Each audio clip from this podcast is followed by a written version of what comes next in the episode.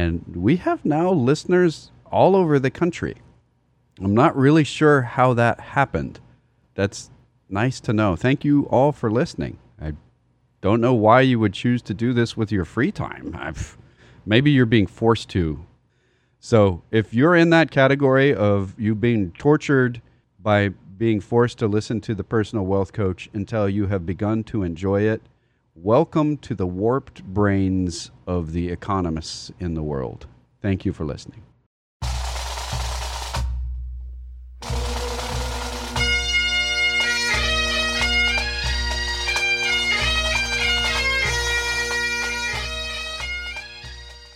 And this is uh, productivity and costs by industry, wholesale trade and retail trade. Um, the retail trade sector had a 7.7% productivity growth over the last 12 months. Uh, non store retailers, what is a non store retailer? Can you give, give me a guess on that? A retailer that doesn't have a store. Right. Um, non-store retailers generally are online. They should be called warehouse retailers because they have warehouses. They had a 19.6% productivity increase over the last year. Um, whoa, that's huge. There, that is a number that you just simply don't see in in economics almost ever. Um, 19.5% in sports, hobby, music instruments, and bookstores. There's an important thing about productivity that I think people don't understand very well. I don't understand it very well, so I assume they don't either. And that is there's two ways for the GDP to grow. Actually, three ways for the GDP to grow. If there's more people working, but first there have to be people who want to buy. Right. Presuming you have a lot of people who want to buy, and we we have that right now then more people working more hours allows for growth in product product creation and delivery, which is what the GDP is all about. Then productivity rising doesn't require more people and more hours. As a matter of fact, it indicates that, that there are fewer hours being worked to produce the same stuff and services that were, were done before, and that allows the GDP to grow too. And that's kind of the crypt, the kryptonite for inflation is productivity growth and we're having some amazing productivity growth over the last year. Now, some of that growth comes because people weren't doing anything, but the non store retailers, people weren't losing their jobs in that category. So to have a near 20% improvement in productivity year over year means that we've automated drastically. Uh, there are some areas where productivity decreased in, in the uh, retail area. Gas stations had a 5% drop in productivity. Um, electronics and appliance stores, not online, had a 2% drop in productivity. And building material and garden supply stores had a 0.7% drop in productivity. What is that about?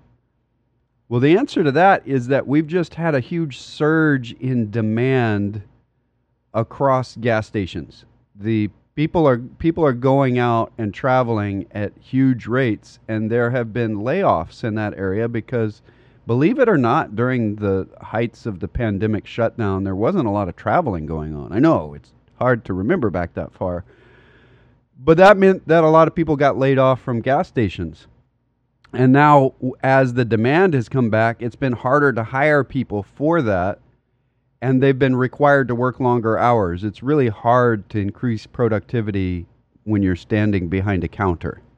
And that's your productivity is that you're there to accept payments. Um, and you actually need to hire more people to do the same amount of work because things were so easy to do last year at this time. So just keep that out there. The other, I mean, the the big one here, and this is um, it's a small decrease, but building material and garden supply stores. This is directly related to supply chain issues. The productivity dropped here because it was hard to get lumber for a long time. Prices for lumber went way up, and it wasn't just lumber, but building material and garden supply stores mixed all together. Uh, include the biggest aspect of that was building supplies. Uh, the supply chain just got all kinked up and it required a lot more people to get that unkinked. So you had a productivity drop. When you see that compared to motor vehicle and parts dealers who you know, we're talking about same kind of kind of supply chain issues. They're automating fast enough that they're getting they had a 7% rise in their productivity. I know I'm geeking out over productivity, but you just said this. Supply and demand, I think most people understand. They say if there's a lot of people that want to buy something, the demand is up. And if there's not as much supply, that means the prices are going to go up. Okay, so if everybody wants to buy chocolate chip cookies and there's not enough chocolate chip cookies, the prices go up.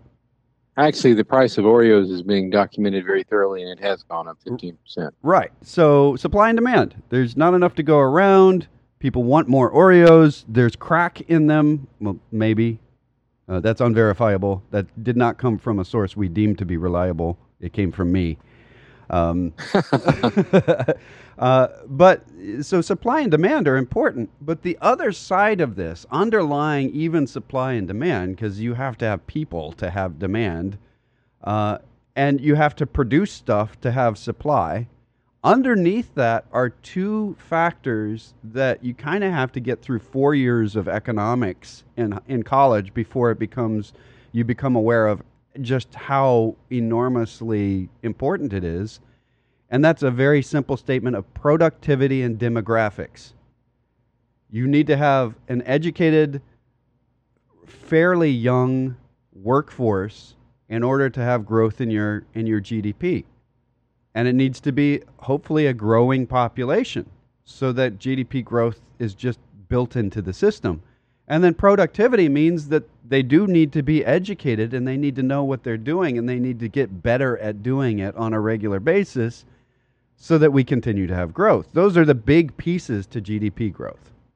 Unfortunately, we are hitting the wall on population growth. Matter of fact, over the last year, our population growth has been zero. Yes, and it's actually been slightly negative. Um, and part of that is death from other things, but we've stopped immigration uh, we're having fewer babies than we have people existing. So if if each couple doesn't have two kids, then you're not replacing the population, and we're having fractional kids per couple. I don't know how that's done yet. Uh, I don't know how it is that people are getting the 0.9 baby uh, issue, but I see it in the statistics all the time. I think I know what it is. It's pets. You think it's pets? Yeah, I noticed the signs on the highway that say if you see a pet or child in a car alone, uh-huh. you should get help. So that we, we're equating pets and children. Ah, maybe a pet is like a fractional person. Maybe a pet, maybe a dog is 0.3 children. Well, uh, every 15 seconds, a woman in America gives birth. Someone, wow. someone stop that woman. That's, that's no, don't stop her. Tell her to speed up. Statistics are weird that way, but we have hit the wall on demographics, as have just about every industrialized nation on the planet. When you're doing well, when you're prosperous, you're not having as many babies, especially if you have the ability to not have babies.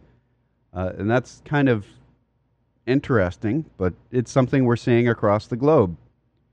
However, also the the Go. pandemic really slapped off and we there is a dramatic decrease in in uh, in productivity of women having babies. Yeah, it's a different kind of labor department there, where the labor pandemics. department is product productivity increase in labor is shortage in the demographic. You see what I'm doing there with the double entendre with the. But there's a key. There's a key element here. We've hit this problem before in the history of the United States, where we've had low birth rates among people who were born here. And we've solved it and continued to grow by having increased immigration from Eastern Europe and from other places. It's always been resisted by the folks who are there. Benjamin Franklin resisted it because it was the Scots Irish coming in and he didn't want any of them coming into the country. But we have a choice. We can either go the route of Japan and China, which are headed towards a brick wall when it comes to demographic growth. They're they'll go into shrinking populations here very shortly. Why do Japan we always use an, why do we use an allegory for a brick wall? Why can't it be like a timber wall or log wall or grass well, timber wall? wall? Timber walls and log walls are a lot softer than brick walls. You hit a, you run a car into a brick wall, and you probably or you run your head into a brick wall, and the chances are you won't come out well. Uh, so you run a div- demographics into a brick wall, and the labor goes down. I get it. All right, makes sense. But but we have a choice to make in the history of our country. We can either go stagnant, like Japan has done and China is doing, or we can allow immigration and allow our culture to morph and continue to grow. Um, we have a choice, and it's one of those critical choices in the history of a of a country. Uh, and it's crucial to understand that if we don't allow immigration, we don't pass immigration laws that allow more people to come in. I'm not saying illegal immigration. But I'm saying pass immigration laws that allow more people to come into the country. We will eventually have a very, very old population, mostly on Social Security and going broke. And that's the Europe is headed that way already. Uh, to the point where Italy is now paying people to come and become citizens. The uh, the China is at a probably at its peak population right now and will coast downhill from here. Japan has already hit the peak and is going downhill, and it's a lot of elderly people. And we have a choice. We can either bring in young people from outside the country, or we can stagnate and die and become an F- an also rand. And I don't. I pr- prefer that we continue to bring in people from outside the country. But there's xenophobia also sets in as as countries become prosperous. They don't want to share their prosperity with other people. And it takes a. We we've done it in the past. We've passed some laws. We passed some laws towards the beginning of the 20th century, allowing more Europeans to come into the country, specifically targeting Eastern Europeans because Henry Ford and others lay, uh, lobbied really, really hard to get more people to work on the assembly lines because there simply weren't enough people. During the 1920s, we had a fall off in birth rates in the United States. Basically, the late 1800, late 1800s, early 20th century, we had a fall off in birth rates in the United States. We had a lot of people die from, I started to say COVID, from the 1918 flu. We had a terrible recession, and Henry Ford went to Congress and said we need to have more immigrants come in. And he managed to get laws passed allowing more immigrants to come in. I think we need to look at that today, or we're going to run into a brick wall, like I said. Yeah, and that means that if if we're concerned about what immigration would bring to the country, then we design a law around what we would like to see come into the country. What the, our immigration laws right now are broken in every direction. There's not a Republican or Democrat that would disagree with that. They're just broken. They're the act of enforcing them causes the world to look at us like we are uh, really horrible people. And at the same time, not enforcing them means that we don't have any control over anything that's happening. What really needs to happen is the immigration laws need to be rewritten so that there's a demand from business that hasn't been filled by U.S. labor it's it's from the perspective of economics. It's very simple. From the perspective of politics, it's absolutely impossible, and and that's where you are.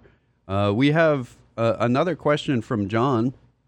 Um, China recently made a deal with the Saudis to buy their oil for 20 years with currency other than dollars. Will this challenge the dollar as the global reserve currency?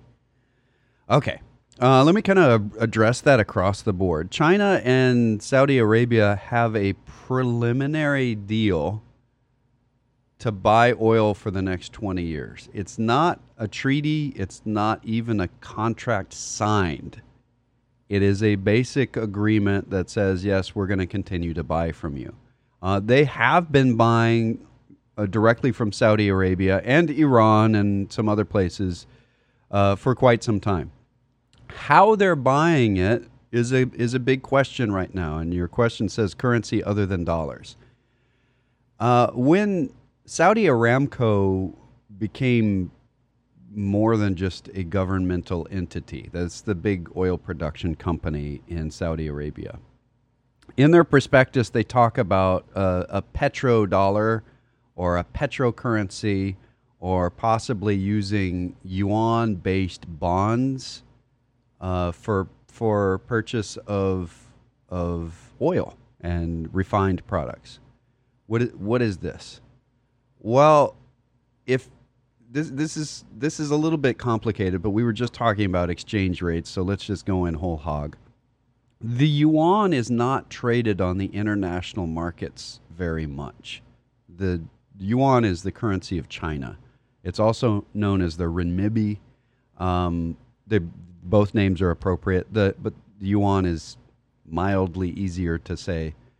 Um, so the yuan exchange rates are a little weird. It's hard to bring yuans out of China, and even it's hard to bring them into China. Uh, so they they have uh, the market pretty well closed up. So when they're offering to buy in currencies other than the dollar, it's a currency that doesn't properly exist yet, or ever maybe. Um, and the Saudis went through a pretty tough patch. They and the Russians got into a snit in the middle of the beginning of the pandemic, where they went into a full on oil trade war, trying to put the frackers out of business at the same time as each other. It's important to also notice the current situation in which this deal, this preliminary deal, was announced. There's a Reuters has a headline: China's Saudi oil imports imports plunged 21 percent. Now that's basically that's that is from June, but it, yeah. it, it's the and then if you look back uh, at the exports in July, they're up 147 percent. So go ahead. The point is that China buys oil from Saudi Arabia. China would prefer to do business other than in dollars. Fact is, the Russians made a really sincere effort to buy oil for something other than dollars, and it never it never worked out because there just enough there isn't enough around, and oil is priced in dollars, and the Saudis, not being particularly stupid, would prefer to have a currency that's stable and backed by a large economy, backed by the full faith and credit of a large economy, and if they may accept yuan on a limited basis. It would be a small amount of money, relatively speaking, in, in their big economy. And the reason that they would accept that money on a limited basis is because if they, they can use it to buy things from China directly. But as far as it displacing the United States dollar as a currency, no, there's no really no there's no threat there whatsoever there right. because there just isn't another currency that has the stability and circulation and quantity and quality that the dollar has. This is I part. Mean, this is part of the Chinese Belt and Road project, where they build infrastructure and give loans for in- infrastructure elsewhere in the world. And the the deal for Saudi Arabia was, we'll give you a bunch of money, and the money is denominated in payback terms in the yuan but it wound up being dollars being loaned. So it gets really weird in the middle of this. So the dollars flowed into the Saudi system. It's being paid back not with money. How's that for weird? They've been given a big loan in yuans that actually wound up being dollars when they arrived to be paid back with petroleum products. So how about exchange rates there? Uh, we've got Bas- commodities being used as a, as a currency in the middle of that exchange. It's basically about as effective as using barter instead of money. Right, and it it, it, it barter works between well. two nations. It works well if you have a large amount of it, and if the Saudis were buying a whole bunch of stuff from China at the same time, the theory is that they could skip the dollar completely. The problem is that the Saudis have a bunch of debt that's dollar denominated and they've got to pay on that debt. And so when they got the debt from China, they couldn't use the yuans to pay the dollar debt. So you can see why the replacing of a global currency is a very long process. And there's simply not enough yuans to do it at this point. So the threat may be there for some point in the future. This deal is not even the beginning of the pebble slide that causes the avalanche. This is just a pebble that just fell. Um, and that's the, the numbers here are very small as a percentage of the overall international currency demand for dollars. There's a parallel to that. There's people who want to replace the dollar with the Bitcoin.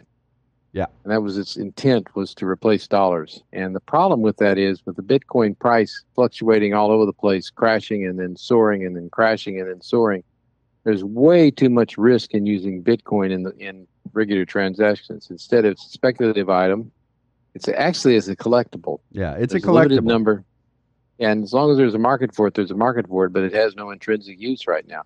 You can buy a few things with it, uh, but it's it's very risky when you go to buy th- something because you can get a bid price for something, and then when you actually go to buy it, it can be much higher because the Bitcoin went down. Yeah. So the transaction has to happen instantly. and people talk about well, this company or that company is adding the ability to pay in bitcoins. As fast as companies are adding the abilities, other companies are removing it because they got burned somehow.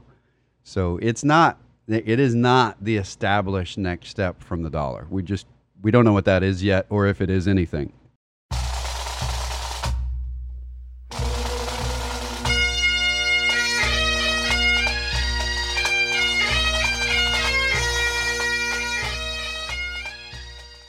And we're back with more of the personal wealth coach starring Jake and Jeff, McClure. Clear as a bell. You sound better than you did the entirety of the rest of the program. Well, it took a break to fix me. Yeah. Well, you, you broke yourself to fix yourself? Yep, that's it. Fantastic. We do a podcast that is broken up from our radio program quite regularly. And it's interesting to watch the downloads and the numbers there and um, watching the numbers go up uh, as more and more people click on to us and then watching where they are. And we have now listeners all over the country. I'm not really sure how that happened. That's nice to know. Thank you all for listening. I don't know why you would choose to do this with your free time. I've, maybe you're being forced to by someone. Um, My older brother, when we were younger, when he was particularly annoyed with me, would sit down and read the book War and Peace to me, which only worked until I learned to enjoy it, and then he promptly stopped. In which, in which case, I then began to read War and Peace to him.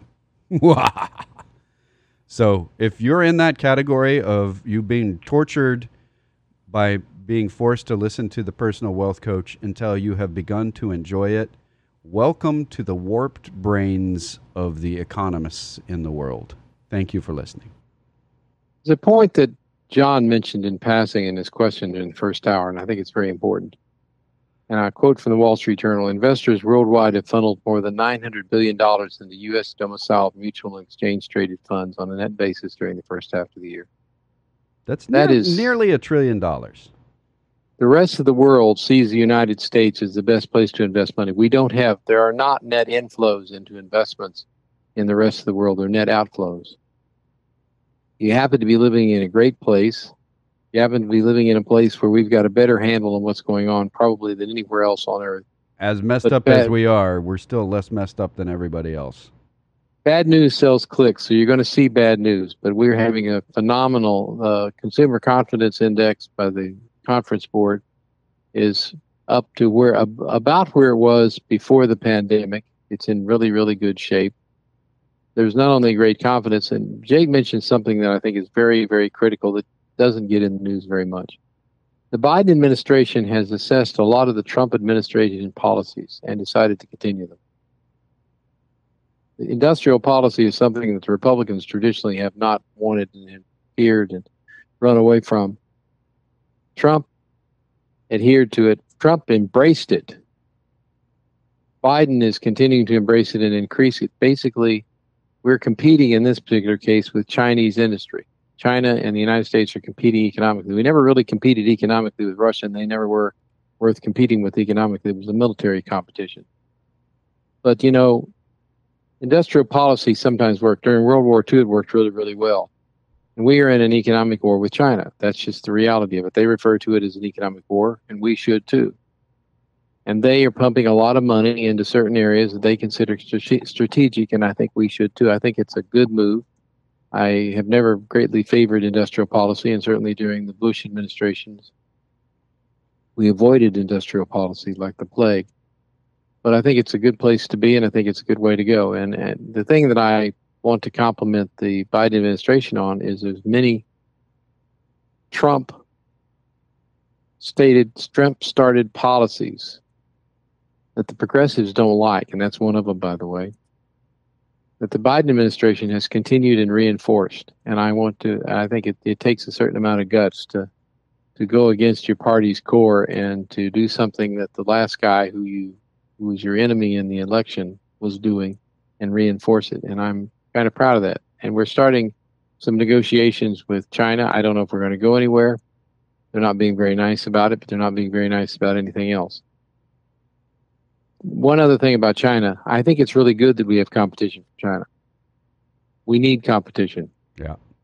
To drive us forward, because otherwise we would coast, uh, you know, on, sit on our laurels, if you will. And I think that the fact that China is a threat to us economically in the long term will give us an incentive to do a lot more things than we would otherwise do, and we're headed in the right direction. And, uh, and let's just hope we can keep it up. If you'd like to talk to us off the air, we have voicemail wait- waiting locally during the week at 254 947 1111. or 1 800 914 7526. That's 800 914 plan. You can go to our webpage, thepersonalwealthcoach.com or tpwc.com. We've got radio programs going back lots of years, uh, newsletters. You can sign up for the newsletter there. Um, you can contact us through the contact form or email us directly at jeff at tpwc.com or jake at tpwc.com. Until next week, this has been the Personal Wealth Coach. Thank you very much for listening.